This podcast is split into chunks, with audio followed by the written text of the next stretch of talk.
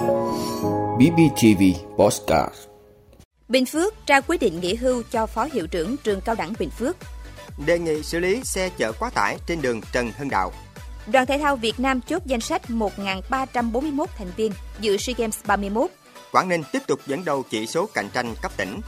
EU thừa nhận biện pháp trừng phạt Nga không có tác dụng. Đó là những thông tin sẽ có trong 5 phút trưa nay ngày 28 tháng 4 của BBTV. Mời quý vị cùng theo dõi. Thưa quý vị, sáng nay ngày 28 tháng 4, Ủy viên Ban Thường vụ tỉnh ủy, Phó Chủ tịch Ủy ban Nhân dân tỉnh Trần Tuyết Minh chủ trì ra quyết định nghỉ hưu cho ông Trần Minh Tiến, Phó Hiệu trưởng Trường Cao đẳng Bình Phước. Theo quyết định của Chủ tịch Ủy ban Nhân dân tỉnh, ông Trần Minh Tiến, Phó Hiệu trưởng Trường Cao đẳng Bình Phước, được nghỉ hưu theo chế độ kể từ ngày 1 tháng 5 năm 2022. Thay mặt lãnh đạo tỉnh, Ủy viên Ban Thường vụ tỉnh ủy, Phó Chủ tịch Ủy ban Nhân dân tỉnh Trần Tuyết Minh ghi nhận và đánh giá cao những đóng góp của ông Trần Minh Tiến trong quá trình công tác, đặc biệt là cho ngành y tế của tỉnh những năm qua. Đồng thời mong muốn ông Trần Minh Tiến tiếp tục phát huy vai trò gương mẫu, quan tâm, chia sẻ kinh nghiệm, tham gia vào sự nghiệp chăm sóc sức khỏe nhân dân và sự phát triển chung của ngành y tế tỉnh Bình Phước thời gian tới. Thưa quý vị, những ngày qua trên đường Trần Hưng Đạo, đoạn thuộc các phường Phú Đức và Phú Thịnh, thị xã Bình Long, tỉnh Bình Phước, có rất nhiều xe chở vật liệu xây dựng quá tải. Mặc dù các xe này chạy thẳng vào nội ô của thị xã, nhưng không gặp bất cứ lực lượng chức năng nào. Những chiếc xe tải trên chở vật liệu xây dựng lưu thông theo hướng xã Tân Hưng, huyện Hớn Quản vào thị xã Bình Long và ngược lại. Phần lớn là xe chở đất và cát xây dựng. Nhìn bằng mắt thường cũng dễ dàng phát hiện xe chở hàng vượt quá thành thùng cao có ngọn và vượt quá tải trọng cho phép. Chỉ trong một đoạn đường ngắn thuộc các phường Phú Đức và Phú Thịnh, thị xã Bình Long, nhưng phóng viên Đài Phát thanh truyền hình và báo Bình Phước BBTV ghi nhận có rất nhiều xe tải lưu thông trên tuyến đường này. Việc xe chở quá tải trọng là một trong những nguyên nhân dẫn đến giảm tuổi thọ kết cấu hạ tầng giao thông, gây nguy hiểm cho người và các phương tiện giao thông khác. Rất mong cơ quan chức năng tuần tra kiểm soát, xử lý nghiêm vi phạm đối với các trường hợp trên. Thưa quý vị, Bộ trưởng Bộ Văn hóa, Thể thao và Du lịch Nguyễn Văn Hùng đã ký quyết định thành lập Đoàn Thể thao Việt Nam tham dự SEA Games 31 với 1.341 thành viên, trong đó gồm 30 cán bộ, 31 bác sĩ, khoảng 950 vận động viên và nhiều huấn luyện viên, chuyên gia. Trưởng đoàn thể thao Việt Nam là Phó Tổng cục trưởng phụ trách Tổng cục Thể dục Thể thao, ông Trần Đức Vấn. Hai phó đoàn gồm ông Hoàng Quốc Vinh, vụ trưởng vụ thể thao thành tích cao 1, Ngô Ích Quân, vụ trưởng vụ thể thao thành tích cao 2. Đoàn thể thao Việt Nam tham dự SEA Games 31 với mục tiêu đứng đầu bảng tổng sắp huy chương sau khi xếp thứ hai ở Đại hội Thể thao Đông Nam Á cách đây 2 năm tại Philippines.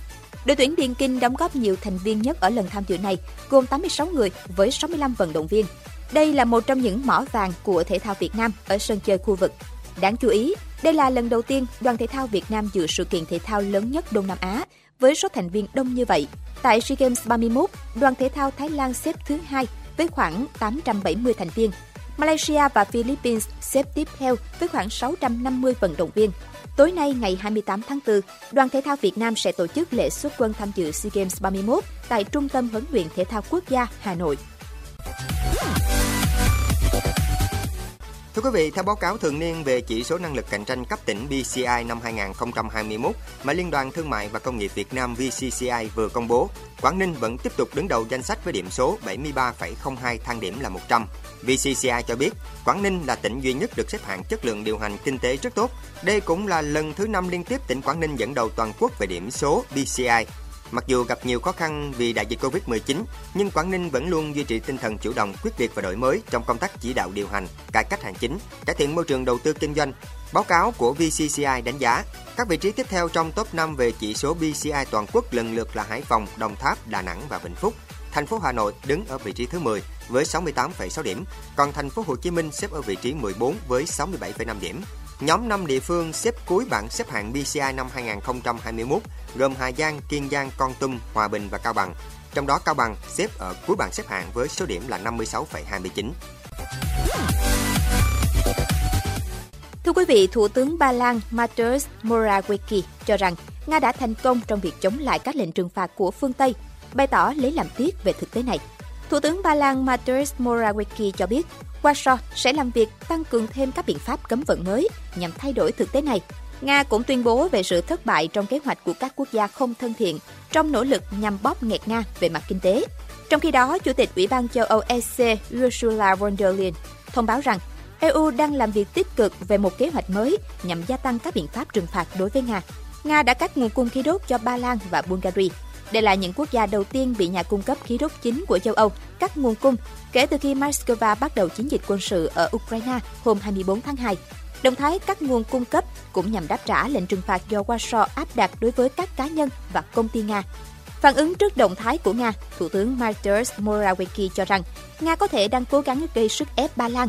Song ông nhấn mạnh, nước này đã chuẩn bị cho tình huống này bằng cách đa dạng hóa các nguồn năng lượng của mình. Ông cho hay các kho chứa khí đốt của Ba Lan đã đầy 76%. Cảm ơn quý vị đã luôn ủng hộ các chương trình của Đài Phát thanh truyền hình và báo Bình Phước. Nếu có nhu cầu đăng thông tin quảng cáo ra vặt, quý khách hàng vui lòng liên hệ phòng dịch vụ quảng cáo phát hành số điện thoại 02713 887065. BBTV, vì bạn, mỗi ngày.